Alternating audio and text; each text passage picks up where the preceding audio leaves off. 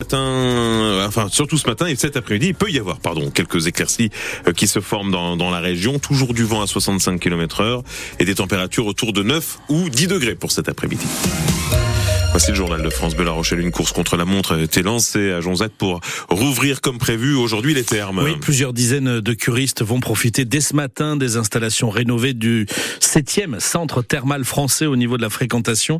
Des travaux conséquents ont pu être réalisés, notamment l'aménagement de nouveaux espaces pour accueillir au mieux les 15 000 curistes qui se rendent chaque année au terme de Jonzac. Bleuenne-Lelay. Dans cette grande salle au plafond bas et rocheux, les travaux ne sont pas terminés. Des barrières bloquent encore un bassin. Le couloir de marche ne rouvrira qu'en mars. Séverine Gauthier, directrice des thermes de Jonzac. On avait juste deux bassins qui n'étaient pas reliés. Il y avait deux couloirs de marche et on a relié les deux bassins et on a modifié le système de soins. Le fait d'avoir un système à contre-courant, on va avoir une action beaucoup plus euh, dynamique au niveau de la circulation sanguine, ce qui va permettre d'avoir euh, une efficacité optimale sur tout ce qui est troubles veineux au niveau des jambes. Et une autre nouveauté qui date de la fin de l'année dernière, un soin spécifique pour traiter les douleurs et fourmillements après un cancer du sein. Dans une cabine, un petit bassin très profond, juste pour le bras. On a créé ce prototype pour que le bras puisse être immergé de façon verticale, pour que le, tout le bras soit immergé et qu'on puisse avoir une action sur le haut du bras, parce que le lymphodème, c'est souvent sur le haut du bras. Dernière nouveauté qui ouvrira dès aujourd'hui 10 nouvelles cabines pour faire des cataplasmes, en plus des 14 existantes. C'est de l'argile et c'est euh, mis en température avec de l'eau thermale dans les armoires chauffantes et appliqué ensuite sur le patient. Et ça fait partie des soins qui sont les plus prescrits au niveau des termes. Donc on avait un vrai besoin, ce qui va nous permettre aux médecins de pouvoir prescrire 18 cataplasmes, donc c'est-à-dire un pour chaque jour de, de cure. Auparavant, on était plutôt sur 9 cataplasmes. Et c'est déjà 80 curistes qui sont attendus pour ce premier jour de réouverture. Le reportage signé Bleuenne Lelay au terme de Jonzac, des termes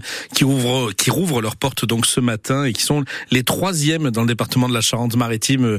Si on regarde l'ordre chronologique à reprendre les activités de soins après Saujon qui était le premier à rouvrir, c'était le 12 février, et Rochefort le deuxième le, 19 février, il y a tout juste huit jours.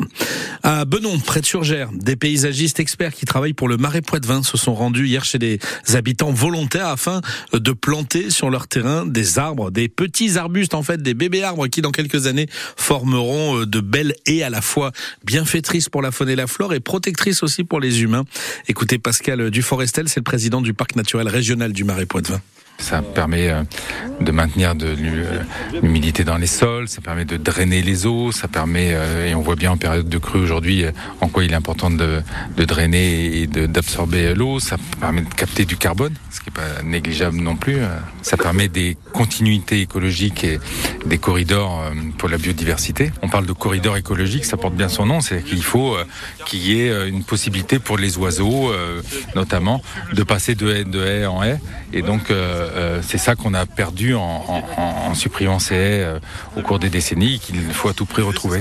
Et donc ça, en tant que parc naturel, vous imaginez bien qu'on y veille aussi. Toutes ces vertus font qu'aujourd'hui, on accompagne à la fois les municipalités, mais également les propriétaires privés, c'est le cas ici, pour replanter des. Le président du parc naturel régional du Marais Poitevin, euh, Pascal Duforestel, au micro France Bleu La Rochelle de Sofia Berada. Euh, tous les frais liés aux plantations de ces et à la main d'œuvre nécessaire sont pris en charge par le parc. Si vous êtes intéressé, la seule condition, c'est euh, d'habiter sur une des 88 communes situées dans le périmètre du Marais Poitevin. Vous devez, si vous êtes donc intéressé, vous signaler via le site internet auprès de la direction du parc naturel régional. Une réunion sur la crise agricole se tient ce midi au ministère de l'économie à Paris. Oui, en présence de Bruno Le Maire, le patron de Bercy, et de son homologue chargé de l'agriculture, Marc Fesneau. Il s'agit de trouver un moyen pour aider les exploitations agricoles qui connaissent de graves difficultés de trésorerie.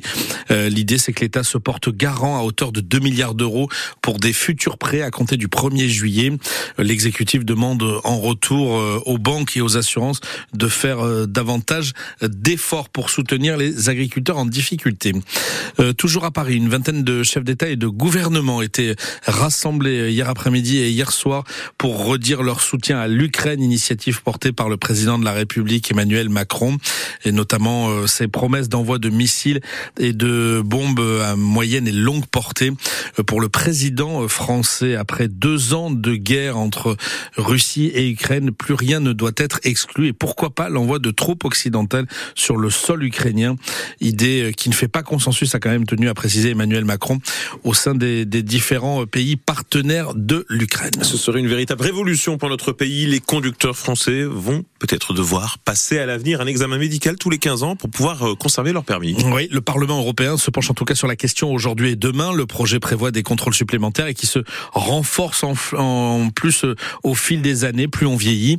Des discriminations envers les plus âgés qui font bondir plusieurs associations vente debout contre ce qui serait la fin en France du permis à vie. 40 millions d'automobilistes, par exemple, a notamment lancé une pétition.